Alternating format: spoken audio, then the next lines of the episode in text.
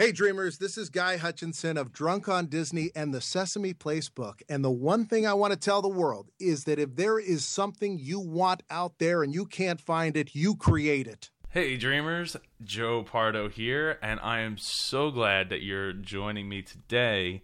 Uh, today's episode is going to be have uh, Derek Zardus on, who is from I think it's Globo Run, because he's going to it is globorun.com because he is going to be running all 50 there's 50 states right? Right matt? I'd say so. yeah, 50 states. Okay. So yeah all 50 states uh, in in fif- uh, in 50 weeks. I think it's 50 50 states in 50 weeks i believe. It's, it's been a little while since since uh, i've recorded the episode. But uh but yeah so anyway, as you can hear, I, I have a guest with me here for for my what's supposed to be a monologue slash question and answer, but uh, it it just worked out because uh, Matt. Uh, one of one of my brothers is here, Hello. and it just makes sense to have him have him join me. It does make sense, seeing as I was right across the street and I was off, and uh, I was going to come over anyway. So yeah, uh, yeah. So it, it just worked out, and I hadn't gotten a chance to record this sooner. So because Sunday I was at our uh, baby shower pretty much the entire day, and then unpacking or well packing, then unpacking, and then unboxing and sorting, and it took quite a while. And I'm glad that my mom and uh, my stepdad Fred showed up to uh, to help me and Melissa out at the time to uh, to get that all sort situated but uh, but yeah, so so we're here. Um, so Matt, why don't you tell a little bit about yourself since you're here and you've never been on the show in over 200 episodes. So congratulations. oh, it's overdue. Let's see. I, I've known Joe for a number of years, um, and uh, yeah, we're almost like uh, we're almost like brothers. I'd say. I always consider him uh, as a younger brother.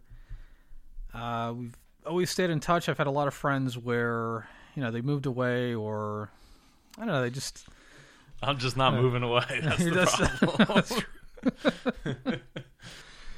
Yeah, it's Joe's great because he's.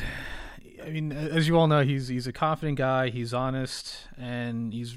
I love the fact he's dependable. If he says he's going to do something, he does it.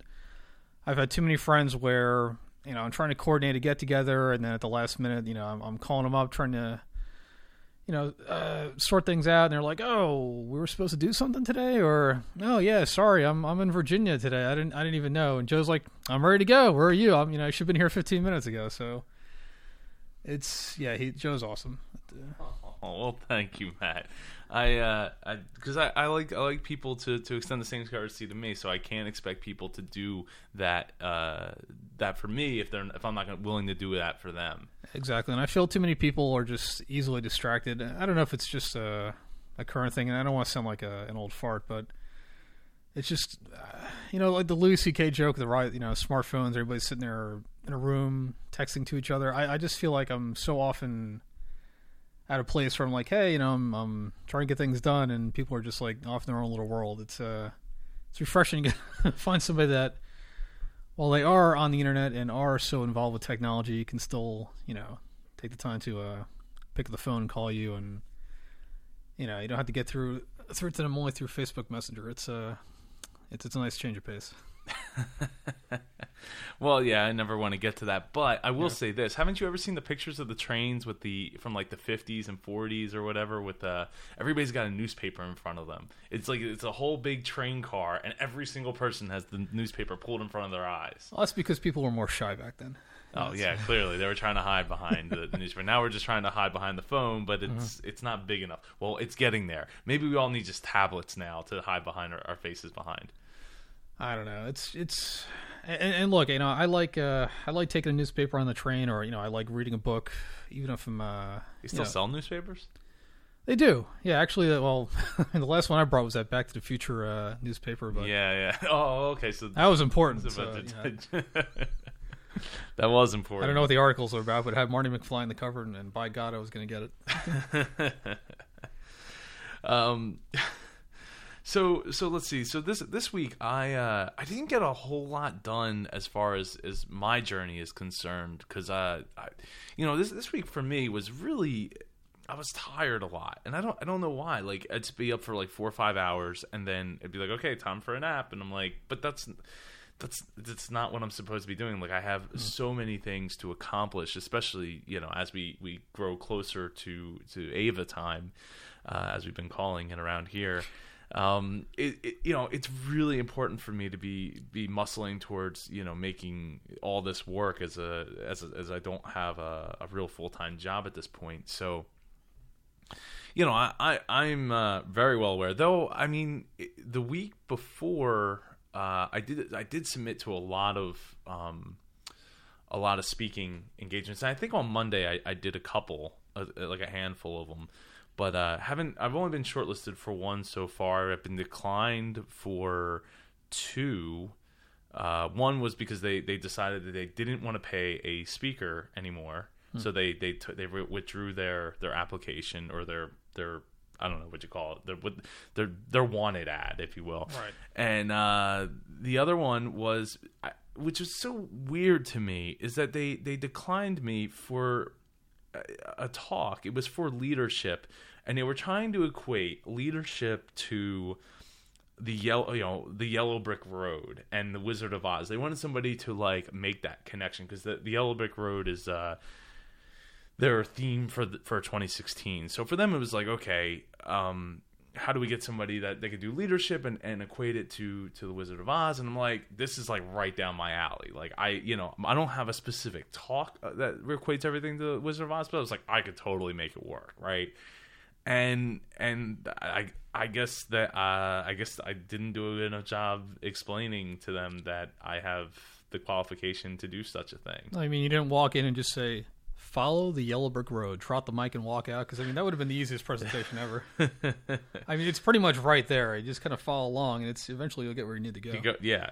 I, mean, I Well- guess it wasn't good enough. No, I, I maybe maybe it's because I um you know I, I'm more about like how to find that yellow brick road because because a lot of times like people will be I mean again this is for leadership so it's a little bit different um but uh, for for me it would be it, it's all about finding it right because it's not always very apparent I mean obviously for me I'm like all over the place when it comes to building different things and different um, organizations and products and, and services and shows and stuff like that so uh, you know, it- you know, to just follow the yellow brick Road, like that's great if you if you're going to go to school or, or something like that. But you know, I, I think I did a good job at, at, at explaining it. But I also know that um, I'm not good at explaining things. but you are. I mean, what you're saying makes sense. I mean, like with my work, I can equate to we have a lot of people that are highly motivated, but you have to sort of put them in the right direction. You know, they if you put them on a project or show them, hey, this is what you could be doing, they will just take it from there and run with it. But some people just, you know, lack that sense of direction. Like, you know, I, I have all this uh, this ability, I have all this skill, I just don't know where to apply it to. I'm confused. I have so many different choices. It's overwhelming. You're like, just you know, I got to give them that tunnel vision. All right, do this, and just watch them take off, and you know, and they'll do their own thing. But people just uh, they tend to lack that guidance, or you know, maybe they're just overwhelmed because there are so many choices when it comes to careers, or you know, even just what to have for breakfast, for that matter. Yeah, yeah. Well, if you have more than one option in the house, then you have to figure out what which path they're going to take. That the, the super sugary one or the, uh, as Matt knows, the the kashi grain one. uh, Kashi. um so yeah so that was it was it was a bit disappointing to uh to and as some of you know and follow me on facebook i you know it was a bit disappointing but uh i really do feel like it, it was uh their loss on, on that one. But you know maybe I, I think maybe possibly they they they wanted somebody that was more in their backyard because it wasn't tampa and and if you know being in Tampa, I'd have to fly there, and and the money was was good, but it wasn't great. So you know it would have costed me probably like two three hundred dollars just to go do the event. Um, so I probably would have walked away with about seven hundred, or maybe they found someone cheaper. So it's not necessarily that I guess I wasn't the best fit, and I, I guess that's kind of like the lesson to learn is is there's more. As, you know, as, as I've written in my book, there, there's always multiple perspectives, and you should look at it from that. And that's what I did was broke it down. Like, hey, it's not just because of me. It's not just because of what, the, what I bring to the table. It's like, hey, they want someone in the backyard. Maybe they actually only wanted to pay five hundred dollars instead of like a thousand or something like that. But I had to, you know, to me, I have to charge a thousand because I gotta tra- I gotta travel there. If I charge five hundred, what am I gonna do? I'm gonna fly to Right. Tampa for a, a day and a half and make two hundred dollars. Like, It's uh, which would be ridiculous, and you know, and charging less also takes away from your value. I have to be able to show that hey, I'm worth the money to bring me out here. I will put on a fantastic presentation. Who knows why they didn't pick you? I mean, you could analyze it all day and never have an answer. I mean, but you're already moving on to the next thing. It doesn't matter. It's it's irrelevant. You know, that's their loss. Right. Yeah. Oh, definitely. Uh, you know, I just wanted to bring it up for anybody Sure. who didn't see it on Facebook, but um, but yeah. So what was the other thing? Uh, well, this week we I helped Matt move, Mm-hmm. uh, which was it was supposed to happen like what on like Sunday or something, right? Yeah. Then we got the uh, the blizzard. Well, not really a blizzard, but it oh, it was Monday. Monday it was supposed Yeah. to happen, right? And yeah, we had the the snow, and it would have been a real pain uh, getting your stuff out. Even though some of it was already melting by Monday, it still was pretty uh, pretty bad. I mean, schools were out. The you know people didn't go to school, um, and and in some cases people still weren't going to work on Monday. So it, you know even though it stopped snowing what early Sunday morning or late Saturday night, uh, it was it was still pretty rough. I mean, heck, I was out Monday and they were still. Um, over in like Washington Township area, they they had cops off to the side of the road with these giant like uh, equipment, like still pl- not plowing, but they were like shoveling out the snow. Yeah. Um, I can't think of what it's called, but um, I can't think of what that. So so yeah, they were using like the giant quick like, pause the podcast. like a giant loader, like a giant loader to uh, to Sure. scoop the snow up off the side of the road. Not not not like off the road, but like dig out lanes, like the right turn lanes and stuff like that. So, you know, it was still very much not gr- a great situation out on Monday, but there were there was still a lot of people out. Um, There were, I mean, but even at the apartment, it was a mess. I mean, I saw people out there trying to dig out their cars with, uh, you know, like uh, like like cat litter scoopers, and like it was uh, like I don't know what's going on. well, I guess no one's gonna steal that like a shovel, huh? People were not prepared. Yeah, I got two shovels stolen. Actually, I was very surprised. I mean, I would have lent them out to someone if they had just asked, but I, I turned my back. I turned around, the shovel was gone. I started walking around from building to building trying to find it, but. Even if I had, like, how can you say that's my snow shovel? they all pretty much look you identical. gotta write your name on it, man, Exactly. or you gotta lick it. well, then they wouldn't have ta- taken it. Yeah. Hopefully. Yeah, so I mean, you know, getting to help you out was great. Um, glad we got you all pretty much done.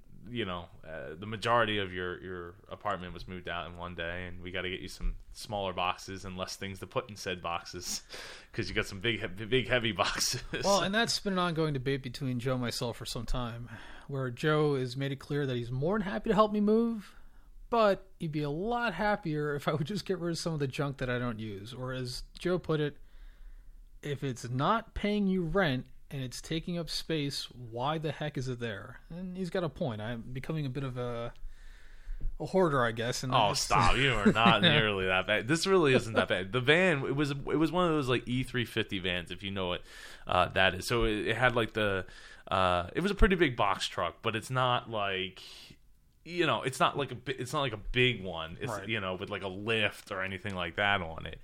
So you know, i i- it's not that you've gotten to that point. In fact, I think that you, you kind of had pared maybe had pared down since you were from where you were living before. I think. I have, yeah. It, it- you know, the, moving all that stuff is a pain in the neck, and honestly, a lot of it's books. I mean, I, I I read the books every so often, but nowadays I can find digital copies of books or pretty much anything else, music. I mean, there's really no reason to have the physical media laying around the house, taking up space, and then If it's Take it pref- all day precious long. like first edition or something, then Well. I, I understand. That's understandable, you know. Uh, these Star Wars figures are vintage. I can't take them out of the package. well, that's that's fine. We don't want you to play with them. We just want you to put them in a place that you know. Look, they're for show only in the proper lighting conditions. yeah, that's why they made them. Right, That's yes. that's exactly why they were. What they exactly what they were thinking. That I'm pretty sure it's somewhere in the box in small print. They are not to be taken out of the package. Um no I, you know I, I and and honestly moving your stuff helped me uh realize again that you know I there's a lot of things that I need to go through and and uh get rid of.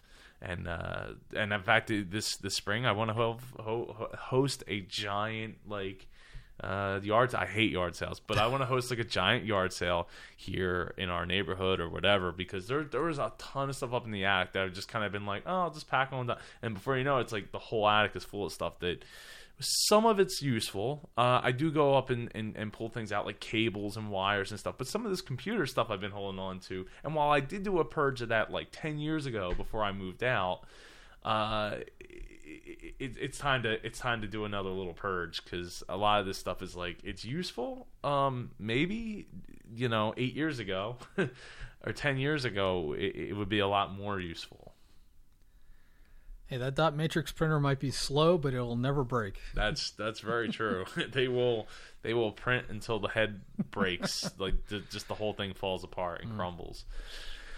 Uh, though I don't think I have any of those up in there. Though I do have some old inkjet printers, which I don't know why I still am holding on to. And and honestly, at this point, I, I'd rather just throw them out and be done with it than than anything. Um, and I feel bad throwing stuff out like that. But the thing is, like the cartridges, are, are can you even still? You probably can because it's like what is it, the HP seventy four and seventy fives.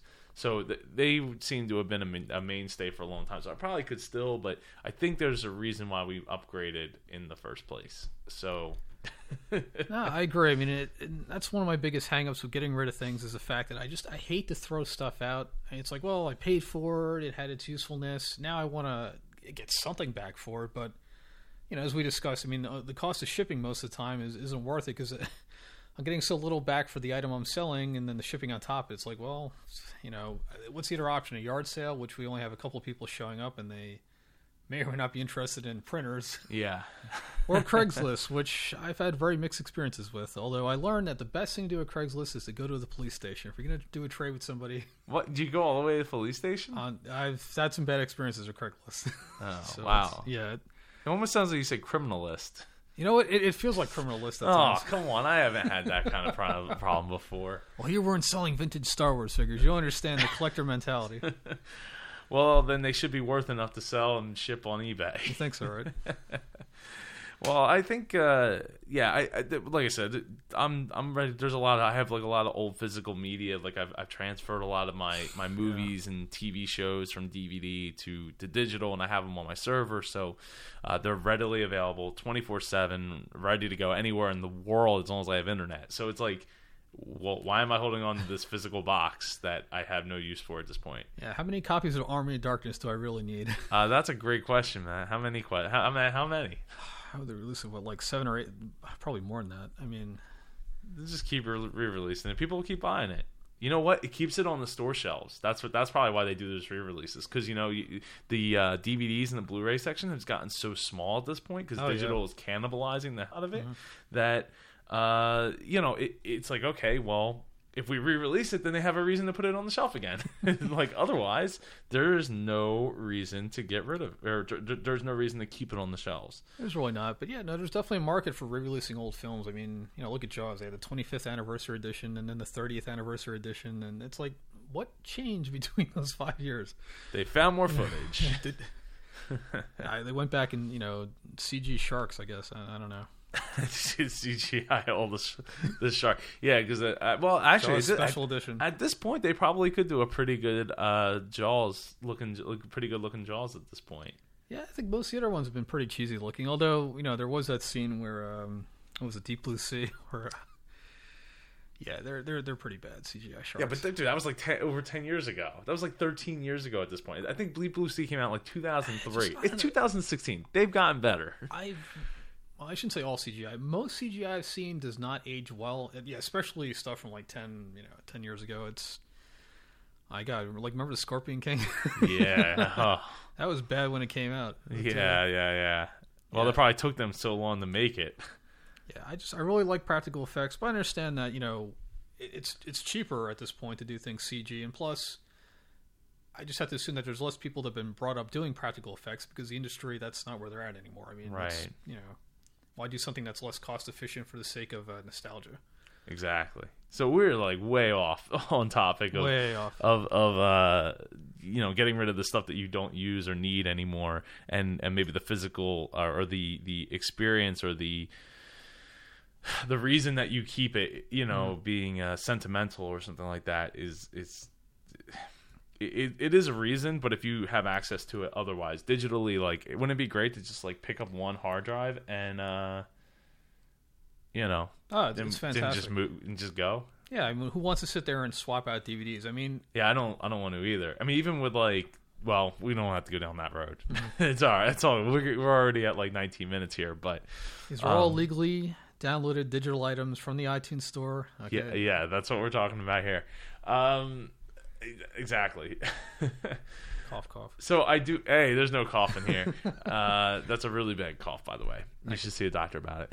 Um, let's let's. Uh, I do have a question from a listener, Jenna. Uh, she she had a question about how I gain so much confidence so quickly when when moving forward into doing different projects and like, well, really just doing any of the stuff that I'm doing and. Oh, it was funny because because she she wrote it and I and I forgot to write back to her, and uh, so it's it's been like seven days later. But I, I just wrote back to her that I that I hadn't seen it and I was going to answer it on this episode, which comes out tomorrow. So when it comes to to confidence, I mean I, I think Matt knows me well enough to know that you know while I do have confidence, it, it, it doesn't come naturally for me, right? Like we we have friends and some friends that are still supposed to be a, a guest on my show at some point. BJ, uh, that you know, at some point, hopefully you will, or he will, or she will. I meant she, he, person Yep. will, per, yeah, uh, and and uh, you know, it, it just comes naturally for some people, and for me, it, it's really it's not something that comes natural. It's something that I I constantly am working on, constantly working towards, and it's it's something that I find that I have to. Uh, I'm constantly having a bout with myself because I don't want my confidence to become arrogance or ignorance. Is it? What, what, you're the you're the English guy here. It would be arrogance, but you know, there's a difference between saying, uh, you know, being assertive and letting people know what you want, and being aggressive and, and demanding something from someone else. Uh, It's sort of a, fine distinction, but people do appreciate, you know, when you let them know what you want, and you don't kind of uh, beat around the bush without being rude about it. You know, I, I think you know people respond to that um, uh, better. Yeah, I know, but but but it's hard when in the moment when you're trying to make that decision of like, do I take the um the power road or do I take the the not you know or a sign of weakness? I guess is what what I guess what I'm looking for. Well, can you provide an example? What What's a recent situation you've been in where you had that debate where you know should I be more aggressive about this or you know, should I just kind of cut my losses? Well, all right. So, so it's funny because actually, right before before this, I was having a conversation with a person. Uh, I won't I won't name names, but I, you know, they were supposed to have something done uh, for me on on Monday of last week, Okay. and I was like, all right, well, I know they're busy. I, I'm not gonna, you know, jump down their throat because they're they're do they're doing me a huge for uh, favor at the same time. So I was like, all right, I'll let it go, let it go, let it go. Well, now it's Monday, and I was like, okay, well, it's been a week now, so I have to say something. Um, and you know, for you know, unfortunately, fortunately, but unfortunately, one of the first things they said to me was, "Don't be afraid to just you know get on my case and like let me know that like, hey, this is supposed to be done because." Uh, you know, I, I have pretty thick skin, but but the thing is, like, I don't want people to to mistake, you know, me asking for something to be, you know, so me asking for something to be a sign of like demanding, and and I know, like I was saying earlier, I know that explaining things is not one of my strong suits. So, and it's something that I've been working on personally and want to get better at. Um, but yeah, so that's that's a case where it's like, okay, well, I was leeway, leeway, leeway, but at the same time, like, there's things going on that I, I kind of need this stuff to get done. But you know, when I, when I talked to that person, they said, "Oh yeah, yeah, yeah, like uh, this is what I was working on." They showed it to me. I was like, "Wow, this is really awesome." Um, but like now they're like, "Okay, well, this week I will have it. I will definitely get this done for you." So you know, it, like, but it, but it's that thing where I don't want to project anger or like I just I just I don't want to be an angry person. No, I don't think anybody wants to be angry, well, there's people that get paid to be angry, and you know who I'm talking about. and it's entertaining. I mean, I enjoy watching you know people flip out. But uh, yeah, no, it- it's tough. I mean, on, on one hand, you want to be respectful to people, and you understand that you know things happen. I mean, you know, it's you, you can't predict for every eventuality. But on the other hand, this is, if something's important to you, you have to let people know, hey, here's what I expect. And it, it just it come it all depends on like how you come across. As long as you're saying this is what I want, you're not like this is you know why isn't this done yet? Blah blah blah blah blah. You know you're, you're not attacking. We're just saying hey, this is what I want. And yeah, you check back occasionally. Yeah, is this done yet? Where are we at? Just you know, let them know that uh, you're keeping an eye on them, but you're not. You know, you don't want to be breathing down their neck. It's. I, think it, it really just comes on how you. Uh, I guess not so much what you say is how you say it. You know, as long as you're not going there with like you know angry and you know banging your fist on the table. Well, uh, again, that's assuming that the person that you're you're dealing with um, knows that you're um, you're you're not trying to come across that way because right because sometimes people take things out of context or they they see it how they want to see it they put that uh, sure. you know their own spin on it and and and actually in this same week I had somebody mistaken what I was saying mm-hmm. um, for that and and it really hurt my feelings like because I would never ever want this person to feel bad or upset about what I was saying to them and they just totally did not understand where I was coming from at all and took it their own way. Even though I thought I explained it very well again I'm really bad explaining things. Yeah well people do take things out of context especially with text messages but even in person, you can. Uh, well, that was that that is, that one was actually in person. Mm-hmm. Well, then they have no excuse. um. So, well, the yeah, I guess I, I don't know. It was it was a bad situation uh, trying to work through that, but um, I you know, but with the rest of like when it comes to having confidence as far as like doing stuff, right? Not necessarily just dealing with people or whatever. It's you know, I, I, get a lot of confidence from music, and uh, I, I, I mean, I really, I'm a huge Kanye West fan, and and because he he projects uh, not just loving himself, and that you should be loving yourself, and I, and obviously, you know, he's a pretty polarizing figure um, to many people, but if you really, you know, really listen to his music, a lot of it is about you know projecting your your best, most confident self and not just projecting it, but actually doing it. As uh, I, I, know that this this quote's been thrown around a lot, but the uh, it's not bragging if you can you know if you can back it up or if you can do it. I know there's a I forget what baseball player was saying it or said said it. Uh, was it Dizzy? Uh,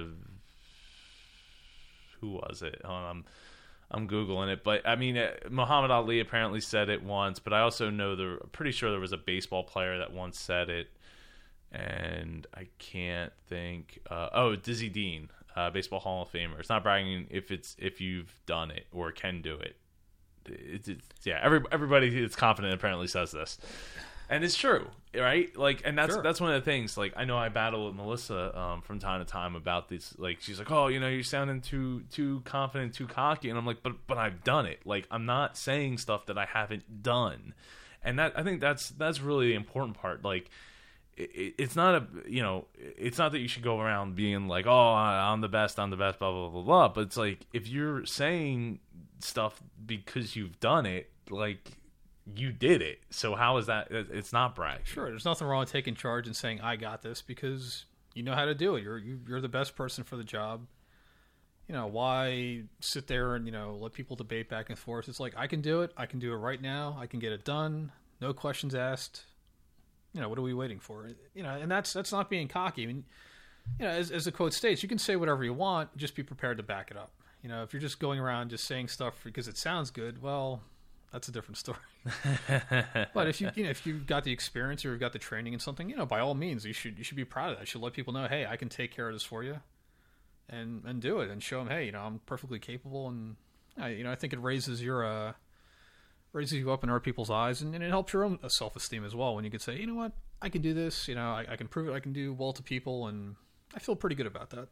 Yeah, and you and you should, um, because obviously, if you if you can't, people are going to find out real quick, and you're gonna you're gonna look pretty silly, to uh, put it nicely. Another quote that gets tossed around a lot is the uh, you know "fake it till you make it" line, which I know it sounds ridiculous, but honestly, I'd like to think of it as you know more along the lines of you know practice makes perfect because initially you might be faking something, but the more you work at it, eventually you will become good at it. You know, and and that goes for you know really anything. And I think confidence is one of those things where if you never project um, your your wants, you know, like like my niece for example. Normally, you wouldn't think of a child as confident, but she wants something, she has this broken record routine where she'll say, "Oh, I want this." Oh, you can't have that. I want it. Well, we can't have it. Okay, that's great. I still want it. And eventually, we'll come to a treaty. we'll meet her halfway. But she's she's expressing her wants and she's being confident about it. She's like, oh, "I can't have it. That's great, but I still want it." And you know, not not backing down. I think is part of being confident because people will try anything to get out of out of a contract or out of an agreement or just you know even something as simple as um, oh you know I, I brought my car here yesterday to get it fixed and it's still making this noise oh well that's not my problem. You know you're not a mechanic. What do you know? It's like well i know my car is making a weird noise. You told me it was fixed yesterday so how about you look at it again? You know it, it's but uh, using i mean the reason i bring up mechanics is a lot of people you know go in there because they don't know anything about cars. They don't feel confident enough to you know to disagree with the mechanic or even have it explained. And so they just kind of take it in like well you know i guess it's the best i can get. Or even with computers. I mean, a lot of people on my job are afraid to, you know, call up and let us know about their problems. But it's like, well, I'm not here to judge you. I'm not going to be nasty with you. You're so stupid. How would this happen? You know, you're an idiot for not backing up your files. It's like, okay, problems happen. We'll figure out what's fixed. You know, thanks for telling me, making my job easier instead of me having to, to guess what's wrong or, you know, wait till things really get bad and then it's like now I'm trying to fix something that could have been prevented. So it's I guess uh, in a roundabout way, I was getting to is you just you know you got to speak up for yourself, let people know what you want, and don't be afraid to keep demanding things until you get at least some of what you want. You, you're not always going to win, but at least you should get to the point where you feel happy and you're going to feel a lot better. You spoke up for yourself and not just you know let people walk all over you. And it's you know true of anything. I think you just pointed out why I'm why you're better at explaining things than I am. I mean, as most people are, I, I'm just so bad at it. Um, That's it. I'm taking over the podcast. there you go, Matt. It's all yours, man. How do I work all this stuff? I got a school for that. really? Well, it's now been th- over 30 some minutes. Uh, we should probably wrap this up because we have Derek Zardus on the show, and he, you know, it's wonderful. The, the amount of dedication, guy's going to quit his job. Actually, he had already, um, at this point, has quit his job and started his path to 50 marathons in 50 states in 50 weeks. It's incredibly impressive. It, it is. It is. Um, it's it's an incredible story, and I can't wait till he gets it all done. And I actually I can't wait till he gets to this area so I can hang out with him a bit Yeah. and maybe go running with him um, when he's in our area. So looking looking forward to that. Matt, I want to thank you for uh, sitting in with me today. It's it's been a lot of fun, way more fun than it was probably going to be me uh, going on and by myself. So Well, thank you for having me. It was an unexpected treat, and uh, yeah, you know, I had a had a good time. Yeah, definitely love to have you on again. Just you're way better explaining things than I am. and you know Oh. what? That's hey, that's part of confidence right just gotta there. work at it. Being able to admit when other people are better at something than you are. I know, and I know between now and the next podcast, you're going to practice at it, and you're going to have an awesome explanation for something that I know nothing about, so I'll have no way to contest it. I don't know. You're you're pretty full of knowledge, Matt. It'd be hard to it'd be hard to get one by you. Oh, thank you. That's and this is all leading to my spin-off pod, or spin-off podcast. well, we can make that happen if you want. All right, well, get ready for uh, Derek Zardus. Hey, dreamers, this show is made possible by listeners like you. If you love the work that has been done so far, please consider going to howtodream.co slash donate to contribute. Thank you so much for your consideration and support. Hey, dreamers. Today I'm talking with Derek Zardus. That's how you say your last name, right? Zardus? Yes, dang. Got it. Who is making his dreams come true by running 50 marathons in 50 states in 50 weeks. Wow. Good morning. that sounds awesome, man. yeah, it, when you say that, when you say that sounds awesome, you say it as if you're saying, "Boy, that sounds like being strapped into a table and slowly dragged from one end to the other." And to a certain extent, it is. If that's your kind of awesome. Well, yeah, so hey, different strokes, baby. It's true. what uh So let, us get let's get back let's get into your background here. Uh, what you know before we go into uh, the awesomeness of 50 marathons. I think I was raised to be a gypsy. I have a long story of many different dreams. My grandfather used to take one of the largest carnivals up and down the East Coast. And so while I was in womb, my parents were traveling with my uh, grandfather on a regular basis. So I've always had a, a deep seated passion for travel. Um, my grandfather eventually settled in a small amusement park, and that's where I grew up. I actually started working from the time I was seven. Went into uh, drama, so studied studied um, acting at Boston University for a couple years. Went on the road with a show, and unfortunately found that I really loved traveling more than I did performing. So then got hooked up in the cruise industry and worked on cruise ships for um, about four years amongst three different lines was able to do world cruises and and see the world on cruise ships. But if you've ever been on a cruise you know about the all you can eat buffets at all times of the day.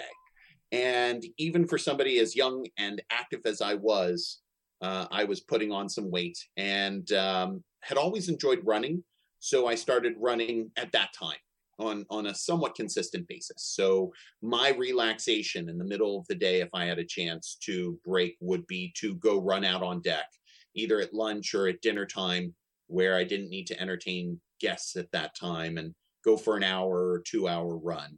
Um, got off the ships, moved to Canada, moved back from Canada, first wife.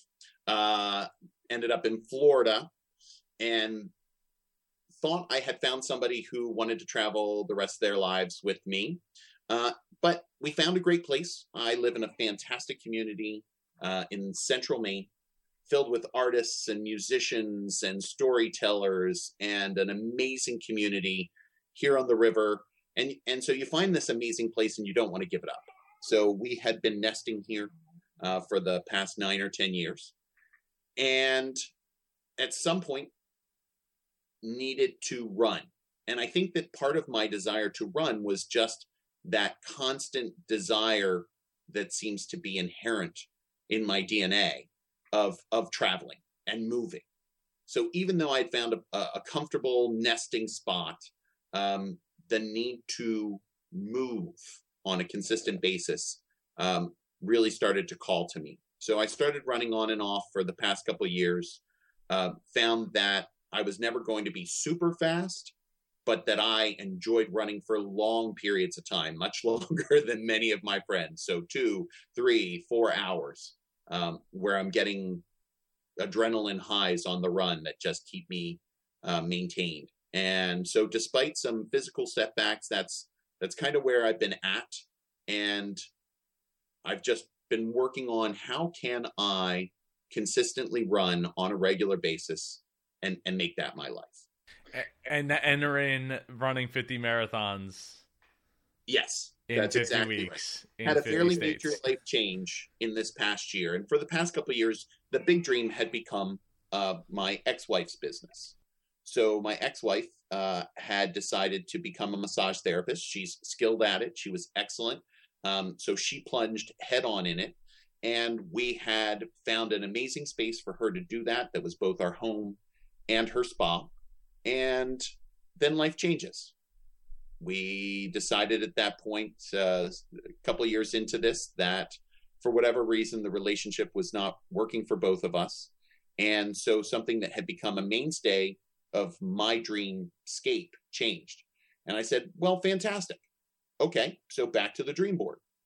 If I could be doing anything in my life right now, if somebody gave me a million dollars, what would I do? And I would be traveling and running. So I don't have a million dollars. So I sat there and said, even without a million dollars, running and traveling in and of itself are not difficult things to do. People think they are, but they're really not. There is a lot of options in in many different ways. Running at its base, you need some shorts and a pair of sneakers.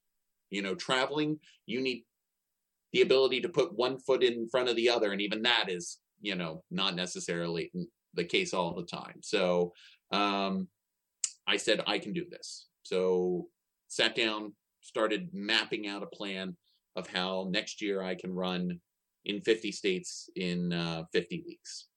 Now, through that, are you going to hold a job?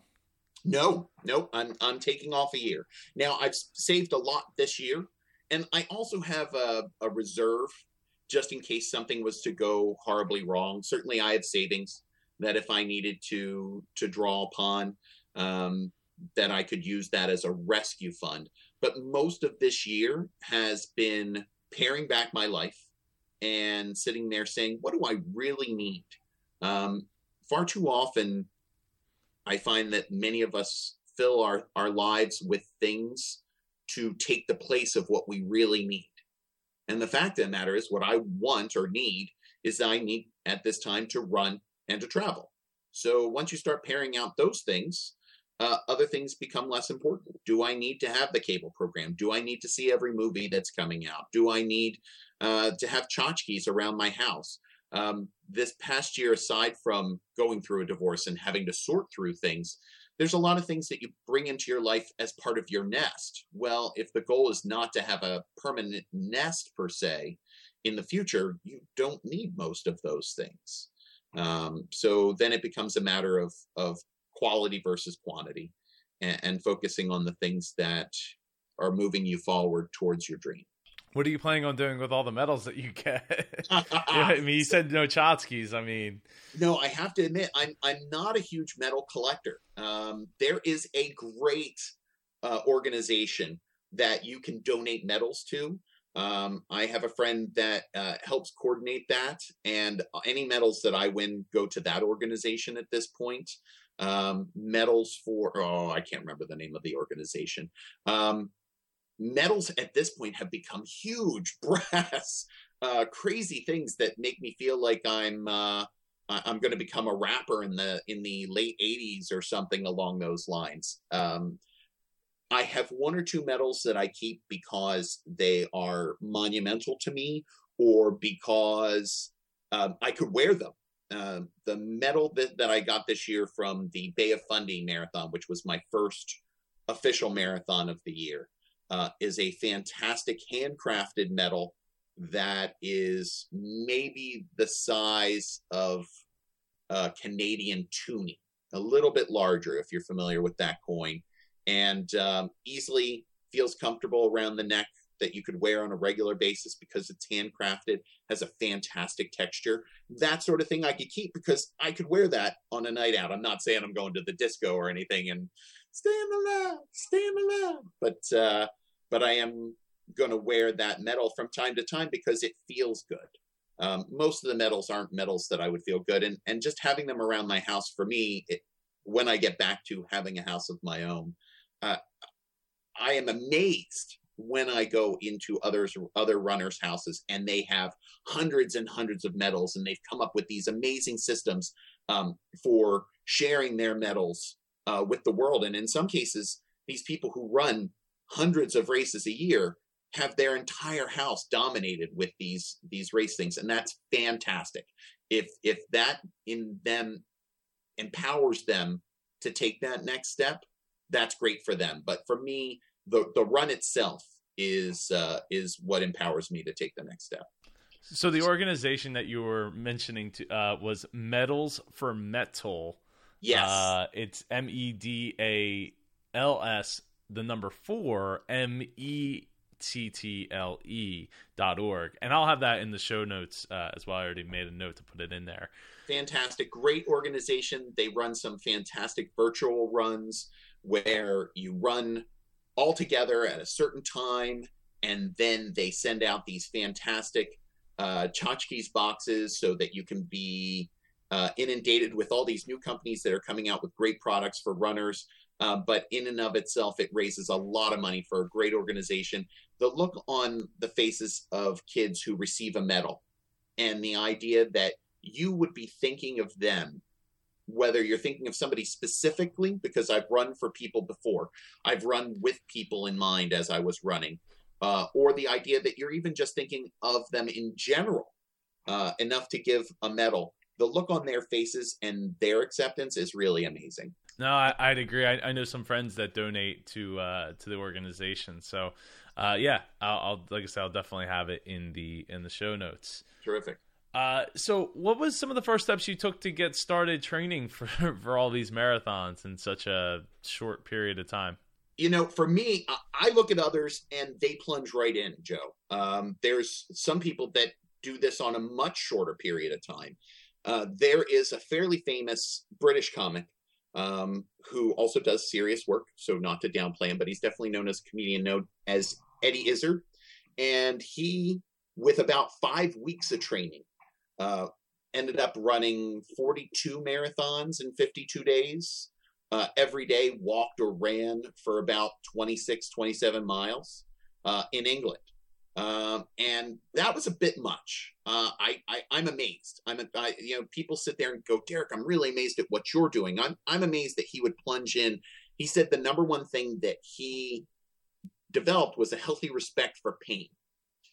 And part of me and my running is I'm trying to avoid pain. I'm trying to run for life. I'm trying to keep moving. So uh, I've developed uh, patterns that make it very aware that when I'm doing certain things that I know at this point are tearing down my system, I stop. It is non.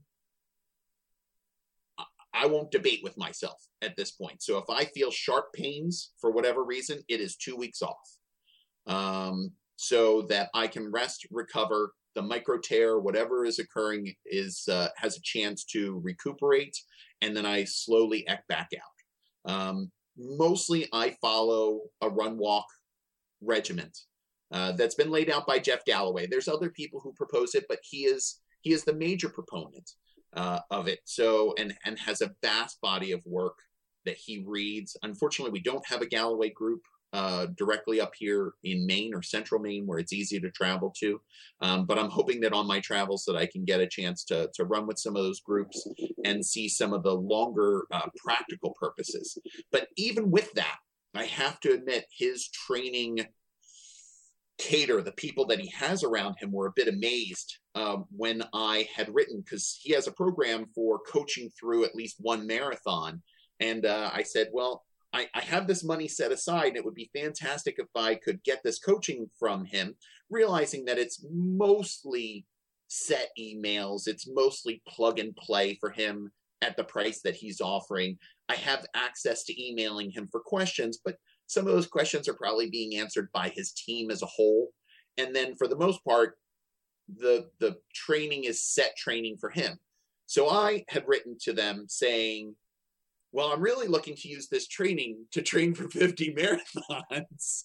And the emails that I got back were, whoo, well, I that is very ambitious. And I don't know whether or not this training can really be adapted to that. Um, and I said, really, I, I just am looking for a little bit of guidance. She's like, maybe we could do we usually do one race. If you were doing something like the disney world uh, goofy where you're running kind of four short races in a row maybe we could work the training and involve that. But the idea of the constant marathon uh, we really can't fit into this program. I said oh okay fantastic which was poor I, I really, at this point, now after a couple months of putting my dream into place and getting people to realize that this is something that I'm going to be doing one way or the other, I, I really should have been a bit more direct and come back to the person and said, So let's talk about what you can do. Let's not talk about what you can't do. Let's talk about what you can do. If it's one race, that's fine, but realize that I'm going to be building on top of what you're you're you're doing so how can we work that together? I didn't really readdress that. And I know that in the future, as I'm as I'm talking to other runners or other organizations, that I really need to focus on that move forward with positive intent.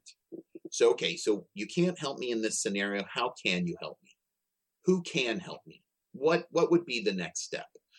Unfortunately i was I, I, think what was scaring me and why i didn't was the way that the letter was phrased it made it sound like the next step was going from $300 to $1000 or $2000 since $300 is for one race and i wanted to essentially do 52 so i, I think that scared me and I, I shouldn't be scared. I should be able to say look this is what i want. Where can we meet as a halfway point? point? And if you can't provide that who could? So you're the big name. Who's your second who's the third guy down on the list? Maybe the third guy down on the list would help me for three hundred dollars. Uh, you know, something along those lines. Well, yeah, it, it's tough sometimes to, to find those people. I mean, maybe maybe reaching out to the guy that did uh, was it fifty marathons in fifty days? Right. I'm, I, I'm, I, I just found out about Eddie Izzard. So he did this back in 2009 or 2010, really just a couple years after the great Dean Karnazes did his monumental trek. And, and once again, I want to clarify what I'm doing. I'm actually not running 50 races. I'm running 50 race routes. So there are plenty of times where I am not getting a medal. It would be logistically and financially very difficult for me to do 50 marathons. A lot of marathons at this point are above the $100 rate, uh, $100 mark uh, for a marathon, even in an early submission uh, series. So you might get eighty or ninety dollars uh, for a marathon if you're doing it a year in advance. Um, and once again, that's quite a layout for something that I am not selling as a product in the future. Um, certainly, if anything, I'm helping them market, but I'm sure they don't sit there and see it quite the same way. They they have when you have a race of thirty thousand runners, as uh, New York does. Um, they don't really need me to advertise them per se. Um, so it, it's it's $150, Mr. Zardus. Oh well, and I'm not trying to to to not pay them. I, I, I certainly respect why those rates are so high, especially running this past weekend. I ran in Montreal and I ran the route of the uh, rock and roll marathon in Montreal. And during a race, you have cops you know, at, at uh, lights. During a race, you have race support, you have volunteers. Even the the locals have an understanding of where you are and where the the trail is. Especially in a big city race, there's always somebody who might notice that you're off the beaten track. Because I got lost something like six or seven times during the marathon. Um, even having driven the the track, even having uh, done the research on the map, having friends who live in town. Um, there are areas which look very much alike. You sit there and go, "Oh yeah, this is the street." No, that wasn't the street. Uh, as unique a town and city as uh, Montreal is with their architecture, they certainly have certain things that look alike. And I ended up uh, adding a couple extra miles well before the point where I, I reached 20 miles and said, That's it. I'm tired of being lost. This is a good lesson, and we're going to move forward from here. well, yeah, that that is an interesting uh, aspect to it. The the not you know running the course, but not the you know the official race. And honestly, you know, you might find that um, towards the end of your journey that people be, might be more interested in what you're doing than uh, than than you know just getting started. Like just I was like jumping out of the gate. I'm fortunate enough, and, and this is how I have it planned right now. My first uh, marathon, which is not a fit, an official race, is in Fort Lauderdale, which I lived on and off in for about 10 years uh, as a home base when I was working on cruise ships and then back and forth between uh, Canada and before we moved up to New England. Um, I lived in Fort Lauderdale. I still have lots of friends down there and lots of family who will support me. Uh, and the race track is actually fairly um, easy. So even if I didn't know Fort Lauderdale, it would be really difficult to get lost because for most of it, you're running along the ocean to a certain extent. You're running along a major highway. Um, unlike Montreal, where there was quite a bit of zigzagging, they had little offshoots and little hammers that you would run as as far as the trail was concerned. The second run is an official race, so I have a little bit of um, built-in consistency uh, to begin my my journey. And then as I'm getting tired towards the end, that's actually where some of the bulk of my races that I am going to be doing um, are situated.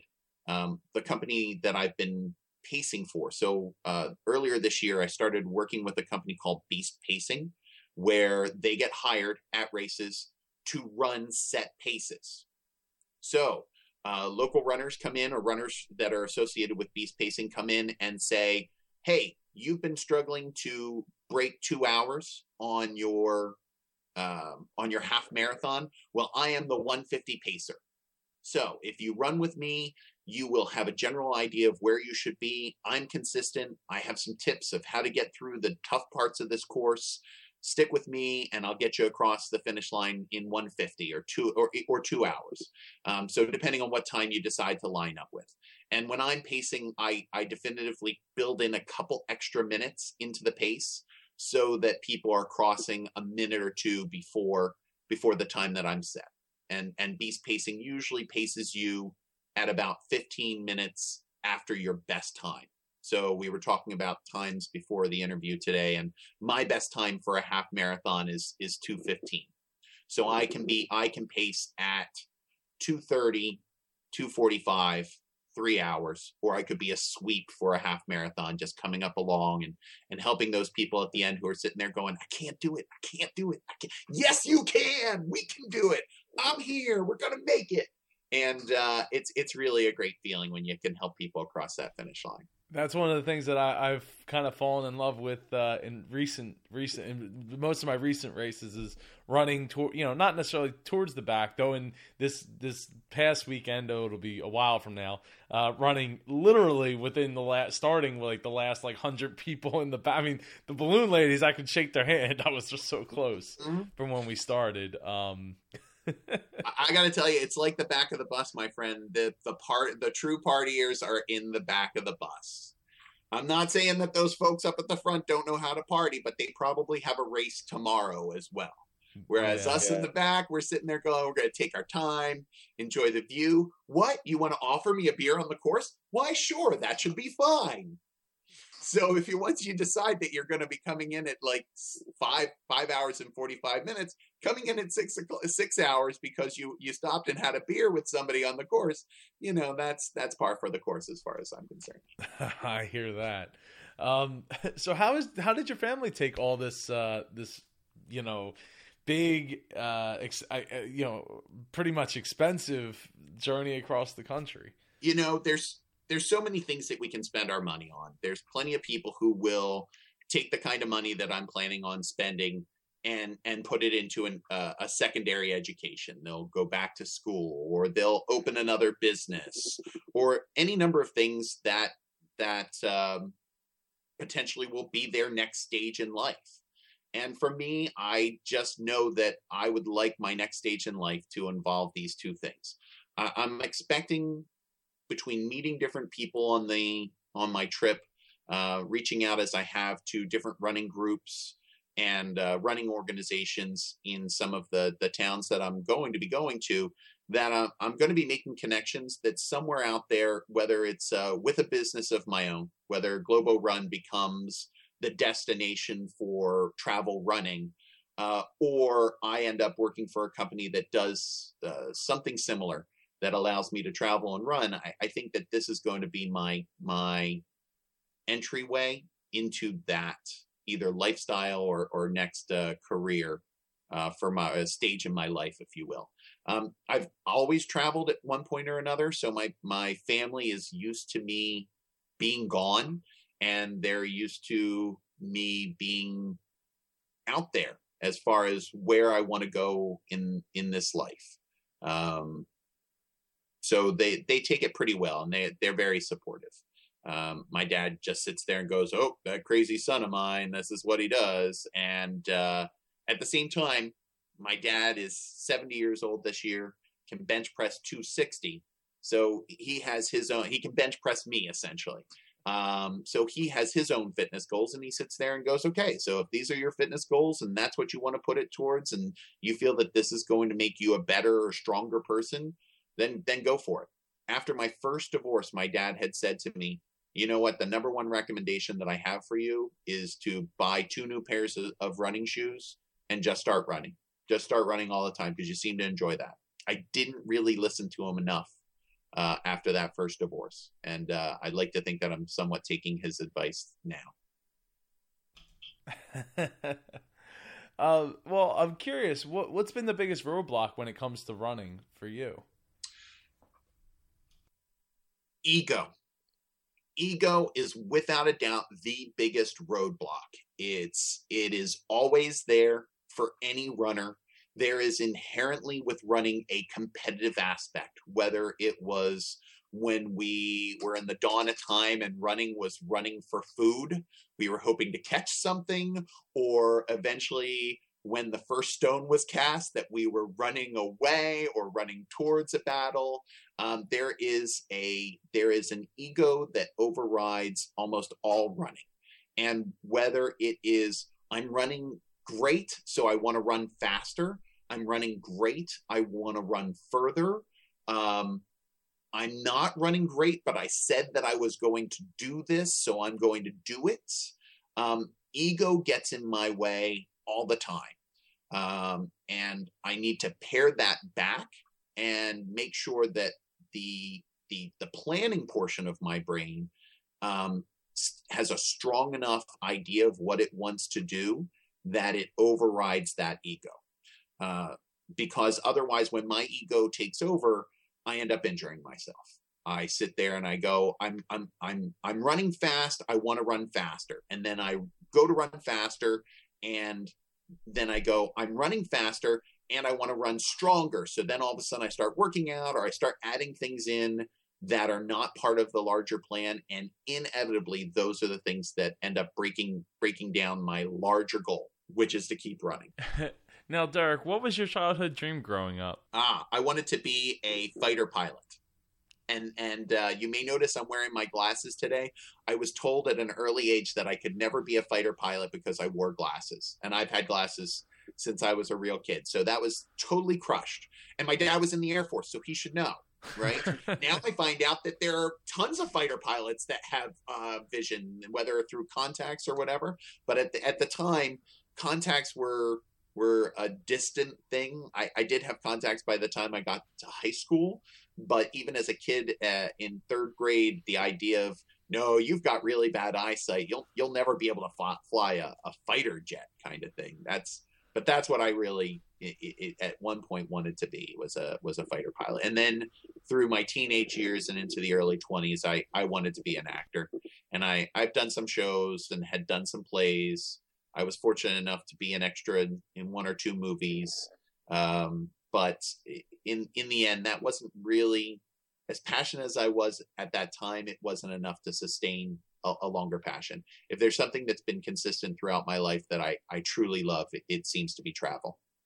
So, speaking of travel, yes, what state are you most looking forward to, and which state are you least looking forward to? So, the state that I'm least looking forward to is the the only state that I had never been to before, which is North Wait, Dakota. Oh, I was gonna say that. Yes, absolutely. North Dakota is is last on most people's list. They have a shirt for that. You know that. that. They have a shirt. You got to go to the visitor it's center. It's not just a shirt. I'm pretty sure it is now their official state motto. Yes, it's yes. The um, last state you want to go to.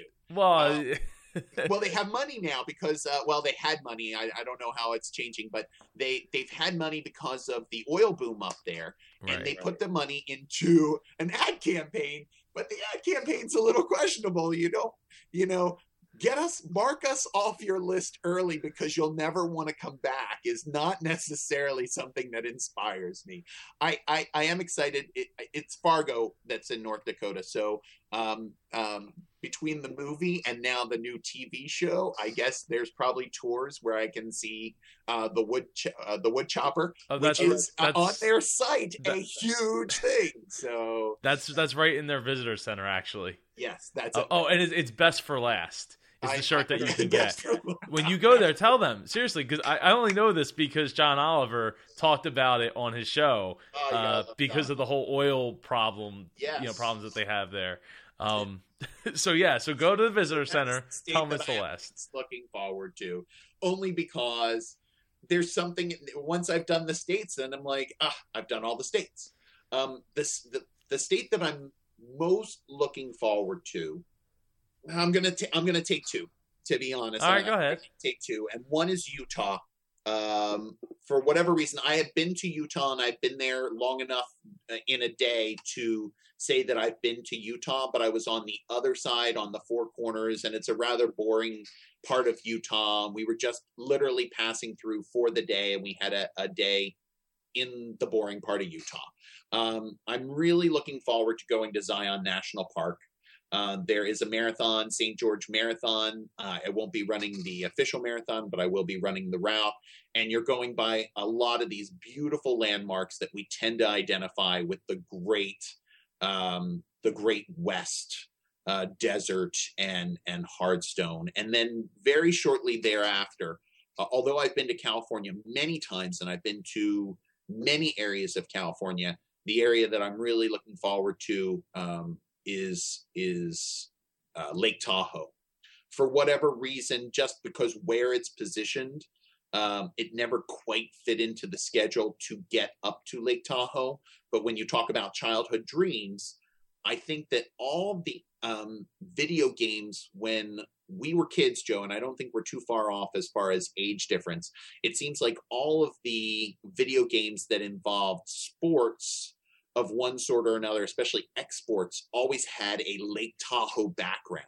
So I fell in love with Lake Tahoe on an 8 bit, 32 color, you know, digitally squared look. So when I saw my first pictures of actual Lake Tahoe and sunrises and sunsets, it, it's just always been a place I've wanted to go, but timing wise never seemed to work out. So um, that is uh, that is definitely number one and number two is probably Zion uh, National Park and Lake Tahoe.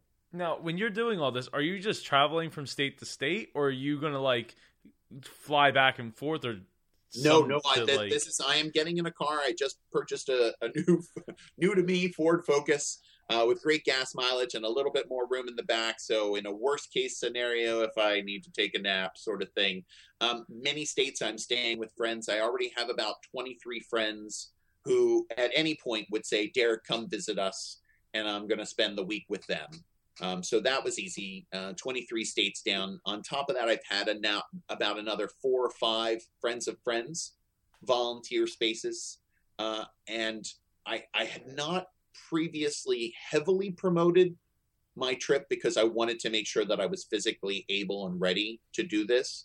And with this past month, uh, well over about 150 miles between running and walking uh, in October and even November, even though I didn't finish the full marathon uh, this past Sunday and I only did 20 miles, I'm feeling strong. I'm feeling that I have the tools to be able to complete this. So I'm I'm finally reaching out um, to friends of friends and some larger groups that I can draw upon uh, to be hosted in each of the states. So I'm actually driving a um, a clockwise circuitous route around the U.S. and I, I have uh, maps uh, on roadtrippers.com uh, is kind of where I'm mapping things out.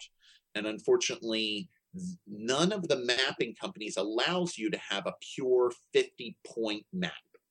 Road Trippers is as close as it comes. They they allow up to a 40 point map. So what I've actually broken it down is into quarters with the main marathons. Uh, as far as my weekly schedule, I, I plan on being in a state for about a week. So in that week, I will do a marathon. I will do a state or national park. If the marathon is in the state or national park, then I will probably do a big city run of some sort. I want to do a group run because I, I organize a local group run and I'd like to see what's making those other group runs so successful so I can help build uh, the group run in my community a little bit better. And then hopefully, if my legs will handle it, I, I should be doing about four runs a week. So the the fourth run should be just a general run, just for uh, keeping things in place and making sure that things are gliding smoothly in my body. Well, that, I mean, that sounds wonderful. And, uh, you know, if you need a place to stay and uh, just outside of Philadelphia, New South Jersey, Delaware, or Maryland, um, Thank you. I look very forward to, uh, close to to meeting of you. I, I definitely want to get together with you, and I want to run with you. Uh, I think you'll far outrun me. No, point. no, I'm I'm really not that fast, Joe. And and the great thing is you use occasionally Nike Plus uh, to uh, to gauge your runs, and I uh, you've posted some times and things, and I said, oh, for me, I run very slow. I I I, I do not set high high goals for most of my training runs. I do a speed run once every two weeks. I do, uh, and then the alternate week is a hill run. Most of the other time, I am running at um, a, an easy clip. Um, although I feel that I could do the half marathon in 215. Uh, in general, most of the times when I'm running a half marathon kind of training, I'm really shooting around 245 to 3 um, because it's training. And, and quite frankly, this entire year is training. So, although the goal is to pick up momentum, I'm not planning on starting those first marathons in any kind of record pace for me. If I'm picking up a PR at the Two Lights Marathon in um, in Mobile, Mobile, Alabama, then I've done something wrong, as far as I'm concerned. I'm I'm I'm I'm blowing my load a little too early in the in the uh, game. Uh, as far as it's concerned, and and there's plenty of people who do that in the race. You watch people take off. You get caught up in the moment. You get caught up in the competitive spirit, and you just take off. And three miles down the road, you're like, "Whoa, where'd all my energy go?" Well, you just ran two minutes faster than you've ever run before for the last three miles. Of course, you have no energy left. You you used it all up for that. Um, which is which is what I enjoy about the Pacers is when people sit there and go, "Aren't you running a little slow?" And I'm like, "Nope, I'm running right on pace." So if you're planning on running with me the entire time, this is going to be the pace that we're going to run on.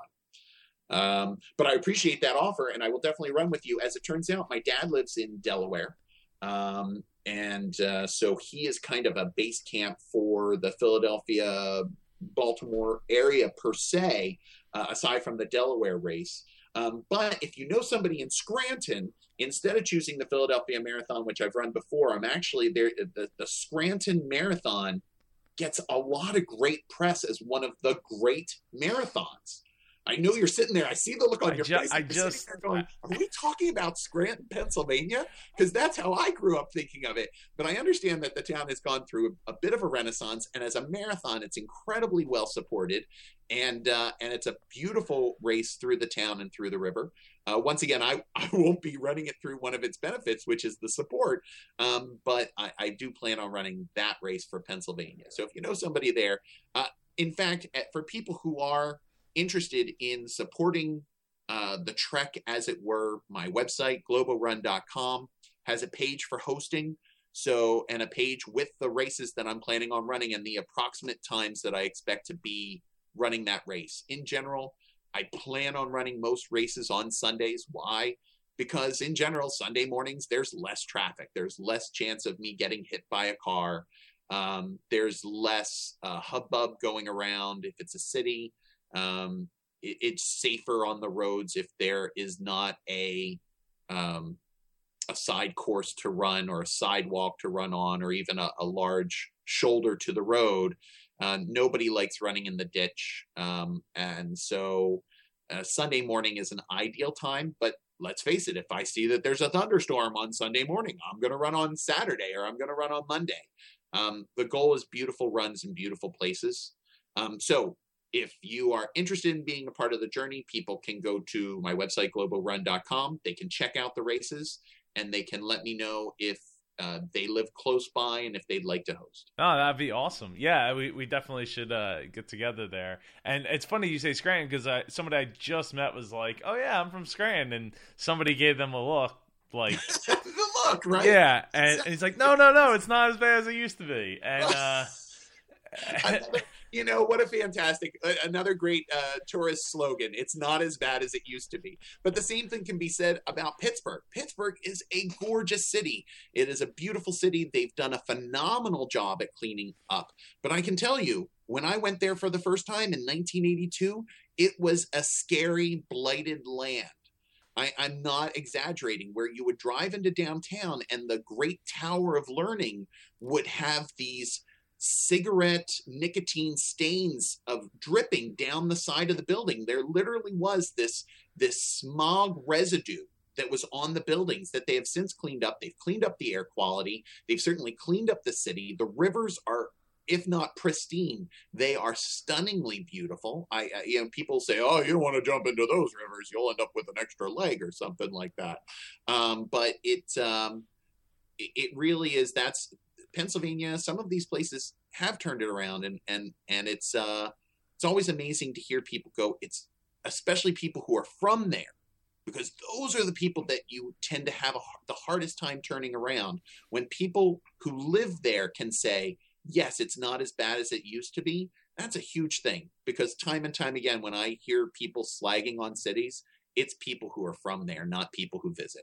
Yeah, yeah, yeah definitely. Um, so yeah, I, I, I'll I'll see. I'll dig them and see if I can figure out who it was I, I met that was from Scranton. Terrific, because uh, I think they were a runner. So and for a runner, even better. I think so. Um. Anyway, Uh, I know that it's a little early in the game for you, but what do your dreams for the future look like? That, that's what I really love about being on this podcast, Joe. Thank you very much again for having me. Is uh, that this is the beginning of my journey that I haven't really sure I've run and I, I've I've done some fun things, but but this is the beginning of the dream, and it starts really, wow, in about uh, 40 days, comparatively speaking. So I will start uh, traveling down to Florida, but I will do my first marathon uh, January 3rd, uh, if, if, all things uh, work out properly. And uh, so the dreams for the future, ideally, what would be fantastic is after running the states that I go on and run the world. If somehow, whether through communicating through the site, and finding an audience or something along those lines can sustain me being on the road, um, whether th- as an ambassador of one sort or another, either for companies or for races or so many other opportunities. Part of this year is about exploring that. Um, so, ideally, if that was to occur, this first year would be around the US.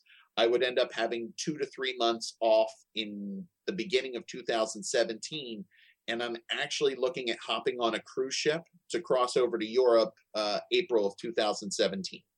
Um, and and I would start running 50 countries in 50 weeks uh, in Europe, starting the end of April, beginning of May uh, in 2017.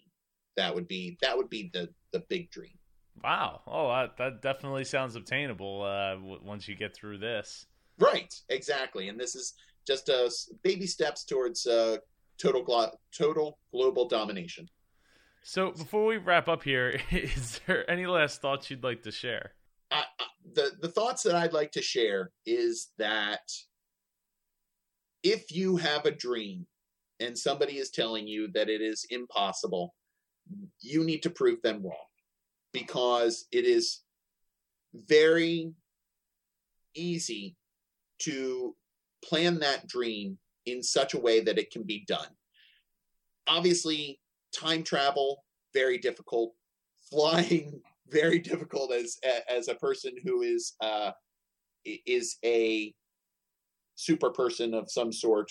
I'm not saying you should mutate your genes and become the Hulk, but if there is something that you're sitting there saying, "Gosh, I wish I could do this," even just the planning of that dream is incredibly enriching.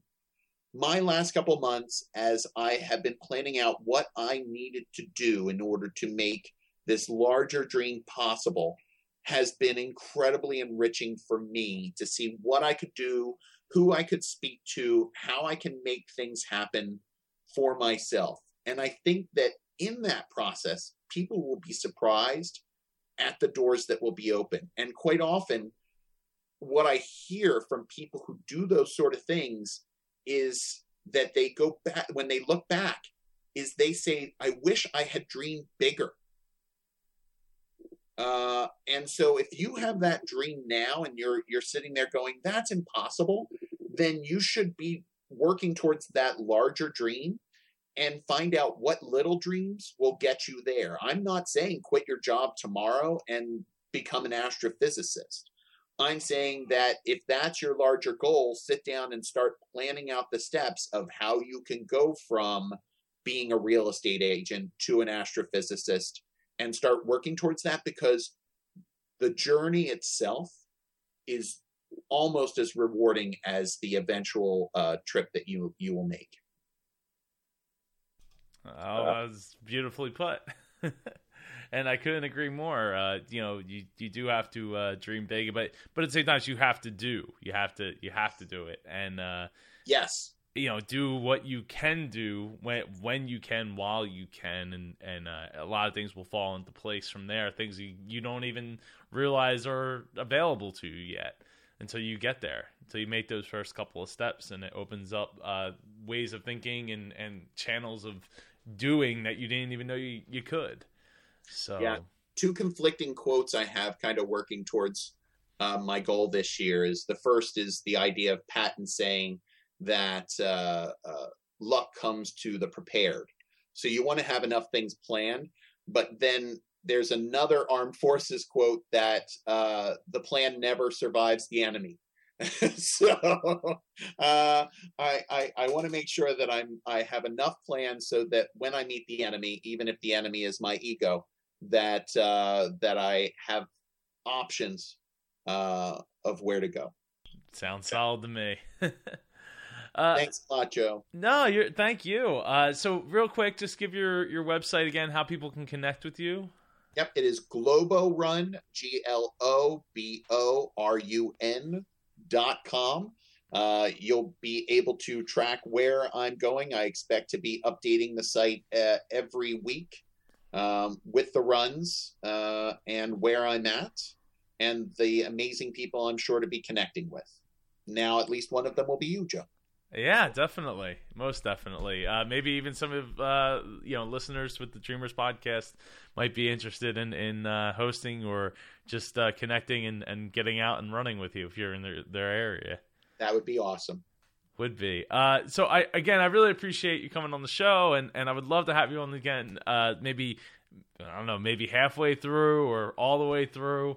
Let's let's uh let's plan on that. Do. I'll see you. I'll see you in seven months. That sounds that sounds pretty solid. I like the idea.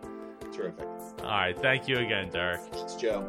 Thank you for joining us for this episode of the Dreamers Podcast. Follow us on Twitter at Dreamers Podcast. Join us on Facebook at facebook.com slash Dreamers Podcast. If you or someone you know would like to be a guest on the Dreamers podcast, please send an email to j at jpar.co. This podcast is copyright 2014 by jpar.co.